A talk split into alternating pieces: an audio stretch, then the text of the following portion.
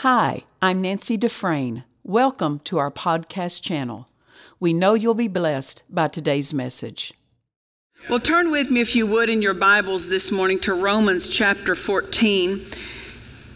Romans chapter 14, and we're going to uh, minister along the lines of something that's so important. The last several times I've ministered, the Spirit of God has led me to teach on the renewed mind. And um, the renewed mind will give you the best life. A renewed mind is a mind that is thinking like God thinks. And the only way we can come to have a renewed mind is to learn the Word, take in the Word, fill our thoughts, and fill our actions with the Word. And uh, the renewed life, the renewed mind gives us a transformed life. Amen. But in the renewing of the mind, there's something that we have to understand that's very important. And we want to see something in Romans chapter 14, verse 17. It says, For the kingdom of God, it's not meat and drink, but righteousness and peace and joy in the Holy Ghost. So it's saying this the kingdom of God's not comprised of natural things like food and drink. The kingdom of God is comprised of righteousness and peace and joy. I mean, Jesus stated the kingdom of God is in you. Isn't that amazing? For those of us who are born again, the kingdom of God is in us. So if he says the kingdom of God is in us, then it, in Romans, Paul said that the kingdom of God is righteous, righteousness, peace, and joy in the Holy Ghost. So that's what's in you. Righteousness, what does that mean? That means you're right with God. Because we are made right with God, now we can live lives that are right with God. Our lives can look like we're right with God. Our lives mean that we can live in a way that's pleasing to the Lord because we are in right standing with Him. He has given us the ability and the grace to live the life He authored for us. That means we're not okay with what we used to be okay with in our lives because now we've come into a life of righteousness. Amen. And that is the flow of the kingdom of God working in our lives. There's also another flow of the kingdom of God dominating us, and that's peace. Amen. That peace is dominating our spirits, dominating our minds. Will things come against our minds? Yes, but the peace in our minds and the peace in our spirits is greater than what comes against us. And we have a choice to make when something comes to trouble our mind. We say, No, no, no, that's not the flow of the kingdom.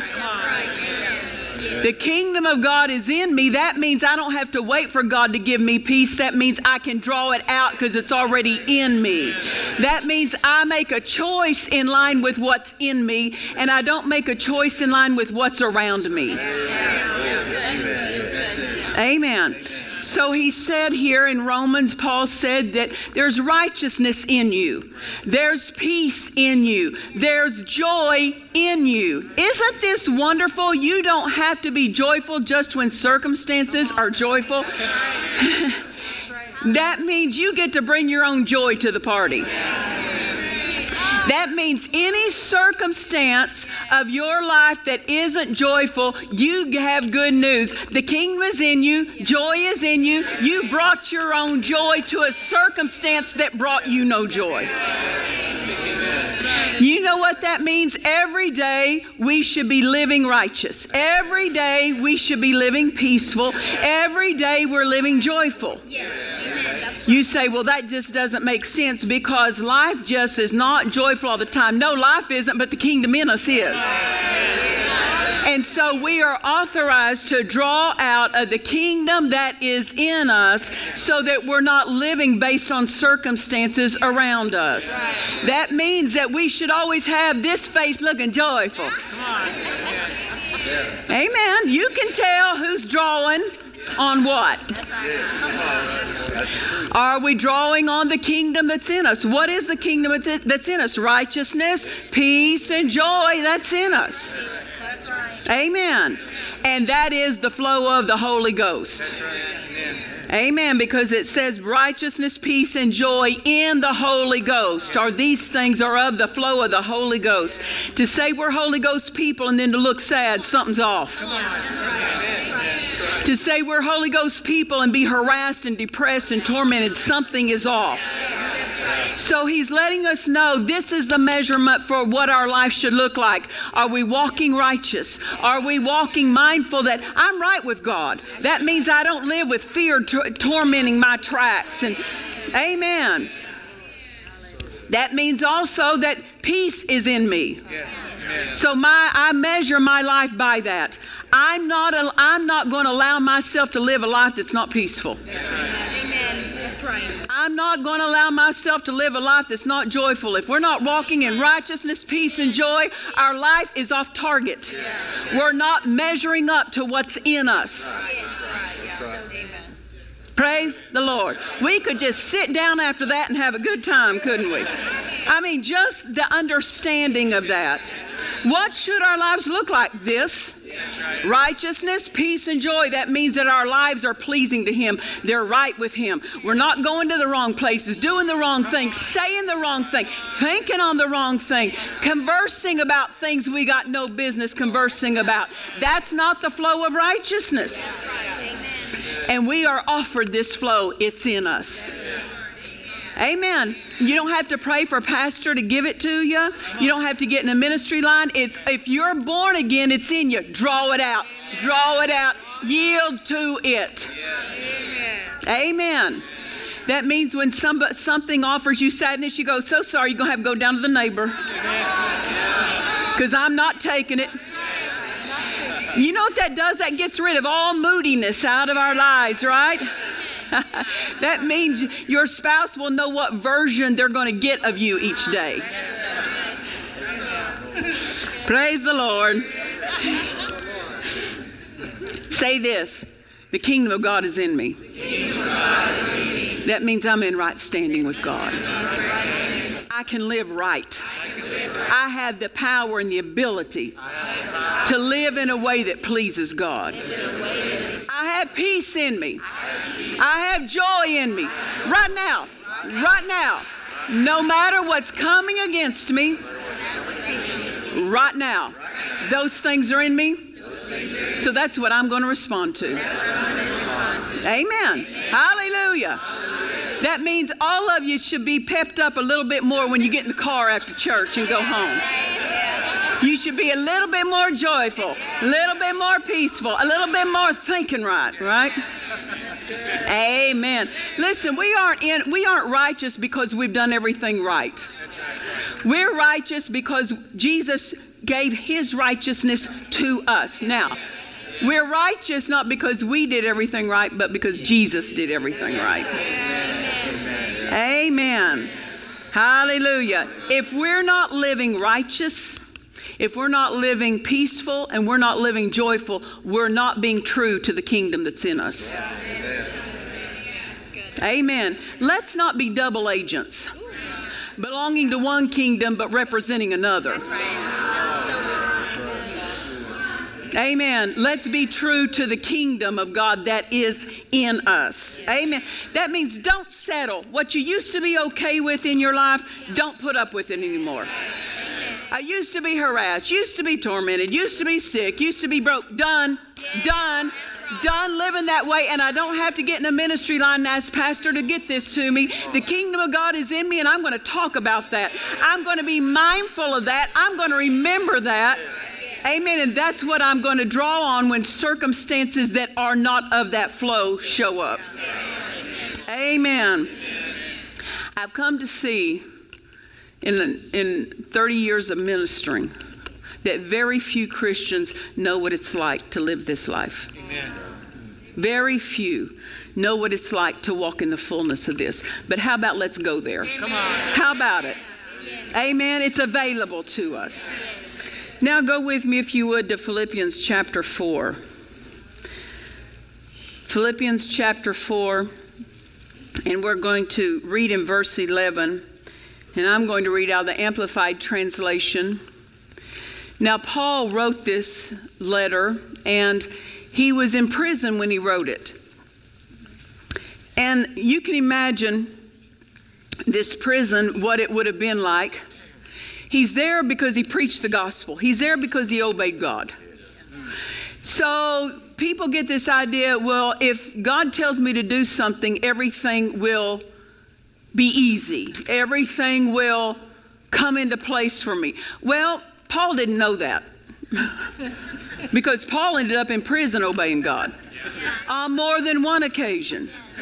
But the thing is, even though God tells you to do something, as long as you know you're obeying Him and pleasing Him, even if you end up in a hard place, you take your righteousness, peace, and joy with you in there.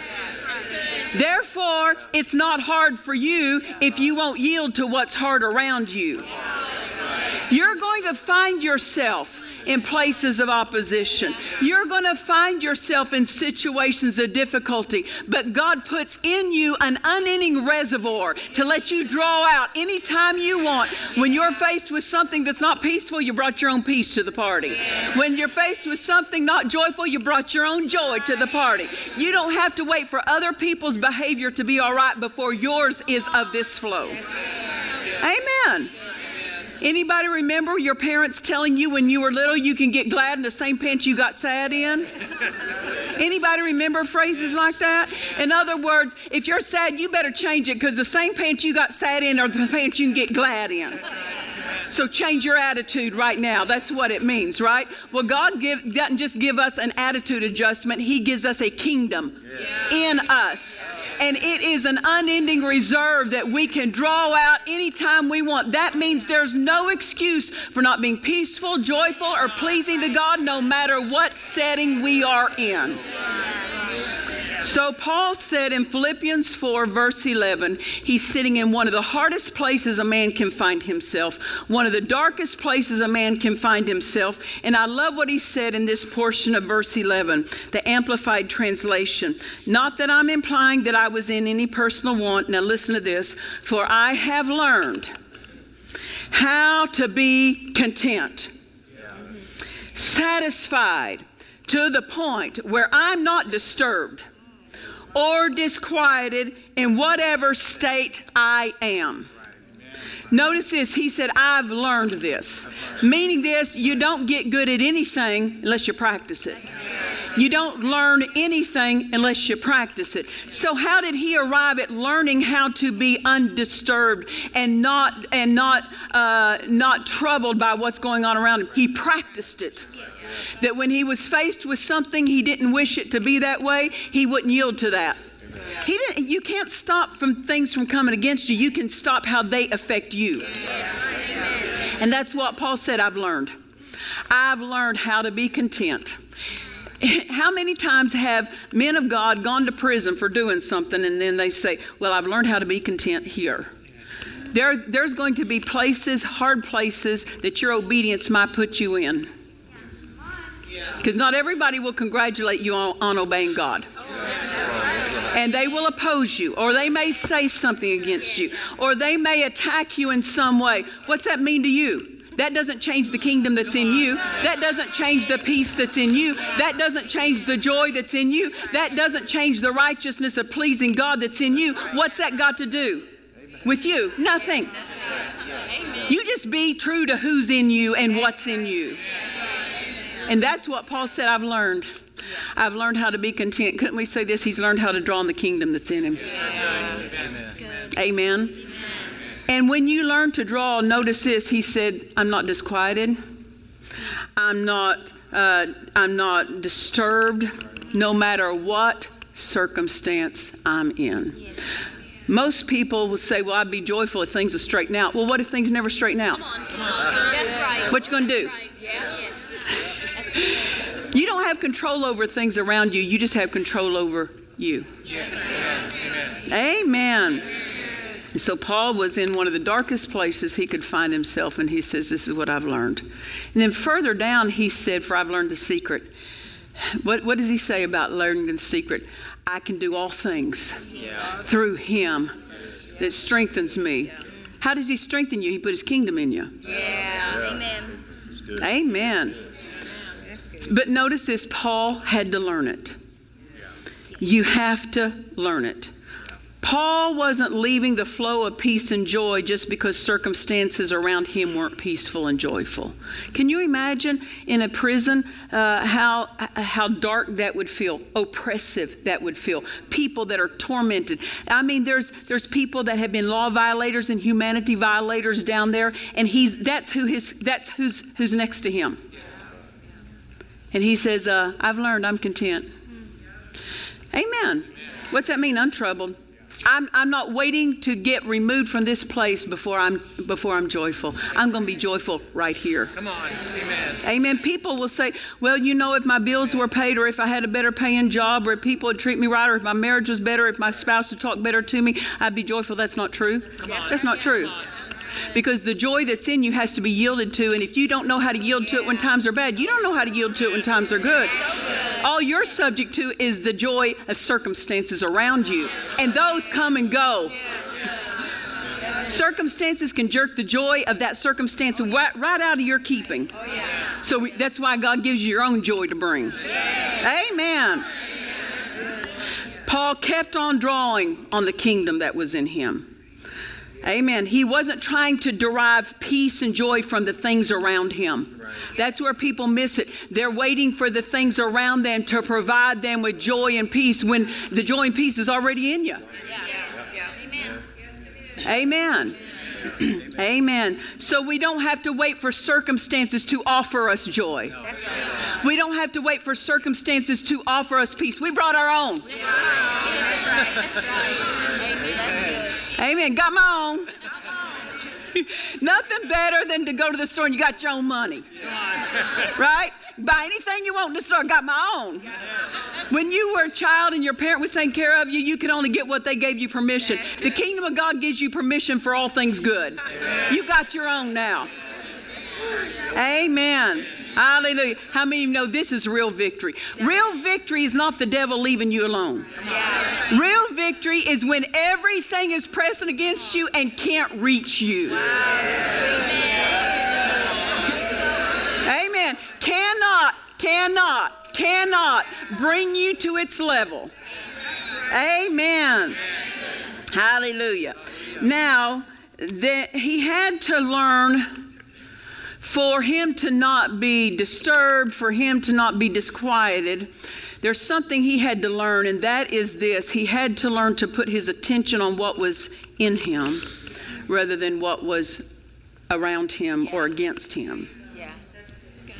Now, just know this there's an important aspect to the life that, that to life that affects our faith, and it's this our attention.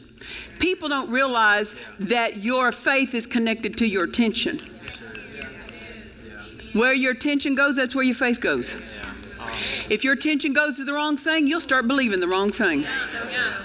Amen. If your attention is on what you feel all the time, then you'll start you'll start believing in line with what you feel. Yes, that's right. But people don't realize your victory is as easy as where your attention is. Yeah. Can I tell you how quick you can change your attention from the wrong thing to the right thing? Let's just say the wrong thing, where here I go. That's right. That's right. That's how quick. That's how quick. A decision to turn and quit looking and quit paying attention to, quit being absorbed with, and quit carrying it around like a furry pet in a pocket so you can pull it out and spend it when you want pity from somebody. Now I'm talking. If you people will do this, they will use how they've been raised or how they've been mistreated. And listen, I don't make light. Some people have been terribly raised. Some people have been horribly deprived by humans. But don't confuse them with God. Come on. Yeah. That's so good. God, if you're born again, He put everything wonderful in you. Amen. So get your attention off what people did not bring to your life and put your attention on the Father who put everything in your life. Amen. That means we've got to get rid of our poor me, our poor pity party. Well, he doesn't treat me right. She doesn't treat me right. That means we're done spending that stuff. Yeah, yeah. Because if people pull it out to spend at an opportune time, it's going to trip up their future. Yes, that's so true. Yeah. Amen. How did Paul learn to not be disturbed? He quit paying attention to what was disturbing. Yes. yes. That's good. Yes. Amen. You say, Well, I can't. It's in my face. Oh, yes, you can. God put something greater in you. Greater is He that's in you than He that's in the world. So that means what He's doing in you is of greater movement than what the devil's doing. Listen, just because God's movement doesn't look as loud doesn't mean it's absent. Amen. The devil has to be loud because his goods aren't any good. When you got the best stuff, you don't have to be out convincing people. Have you ever noticed this? I'm not against going to a store and getting a good sale. Not against it. Not, not, it's not a sin. but have you ever noticed the really upper end stores never put their stuff on sale? I'm talking about the upper, upper ends. They never go on half price. Why? Because they got the best product out there and it will stand over time. It's not a scheme, it's not a gimmick, it's not something that's trendy. It's a timeless product that every generation would prize and value. They're not bringing it down to no half price. That's good. yeah, that's right. And usually they're, they're not flooding the market with all these marketing schemes either. Why? Because I'm talking. Think about some of these these these companies that have been around for years and years and years, and they have such a reputation. If I would say certain company names, everybody in here would know the company, even if you had never owned one of their products. You would know the company. Why? Because they are so substantial. They are so trustworthy. They are such of such quality. They're not. They don't have to flood the market to try to convince. Everybody knows that when they say that word or that name, it kind kind of calls you to a certain level of thinking. Yeah, right. Amen. But when they're going to sell you everything for 49 cents, it's going to break. and they flood the market with it. And they, they're real loud and in your face. That's the way the devil is. He's loud and in your face because what he offers is broken. Yeah. It'll break your body, it'll break your mind, it'll break your marriage, it'll break your home, it'll break your relationship, it'll break your children. And that's why he's got to get so loud to try to push it off on you. And people think that because something's louder, it's better. they believe it more because it's louder. Let me put it that way. People will believe it more because it's louder. Be careful of the loudest one in the room. If the devil's the loudest one in the room, that's because there is the still small voice that's offering you something greater. Learn to pay attention to the still small voice that's in you. People get so duped and they, they let all their attention run to what's loudest. The devil's always loud. He's always loud. He's always loud. That's how he peddles his goods. And you've got to get quiet enough and start turning off your attention off of what the devil is doing to even notice what God's offering. Can you not te- can can you not know that when Paul was in that prison, the feelings and the prisoners and things around him, everything was so loud. Nobody was in there loudly worshiping God. He had to bring his own. Amen. This is where people need to learn. Just because something is loud doesn't mean it's worthy of your attention. The devil will send a loud thought just hammering, just bombard the mind with a thought, and people think because it's so loud, it must be true. Or because it's so loud, they have to give it their attention. That's a sign you, you better get your attention off of it. Because God's not bombarding anybody, He comes invited. Amen. Hallelujah. So we have to make sure that what we put our attention on is what we want our life to be like. What we put our attention on is what is drawn up into our lives. If we put our attention on sickness, it'll, it, it's like more sickness is drawn up into the life. We put our attention on, I don't have enough money. I just never have enough money. That's what's going to be drawn up into our lives. If we if we put our attention on worried, troublesome thoughts or things that are going on in the family or with relatives, then you get more of that drama that's going on. Because what we put our attention on is where our faith goes. Amen. So we're to be like Paul when he was surrounded, he says, I've learned. I've learned how to be content. I'm satisfied. Now, see, he wasn't content to stay in the prison. He's not saying be content to stay in a wrong situation. He's saying while you're in a situation, decide, I'm not going to be troubled. Come on. That's right. Amen. We have to practice it. I said we have to practice it. Praise the Lord. We have to practice this wonderful apostle. He had divine revelation from God. Jesus had appeared to him on different accounts, but he still had to learn how to get his attention off the wrong thing. I remember the testimony of a woman. She became a minister. She started out as a medical doctor, but she uh, became a minister that taught on divine healing and taught on it for 30 years. At one point, she got so. Uh, worked she got so overworked with her medical profession she started using uh, you know narcotics to keep herself going. And it wasn't long she found herself an addict.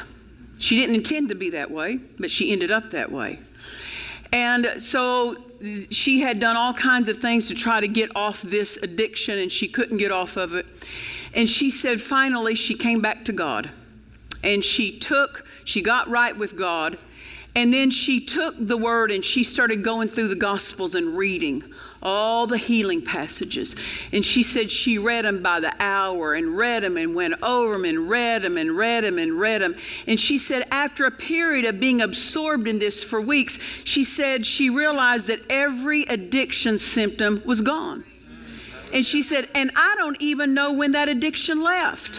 Why? Because her attention got off of what was troubling her life and she absorbed herself with the word. And when she did, that thing that had bound her and threatened to kill her was completely gone and she never even noticed when it left.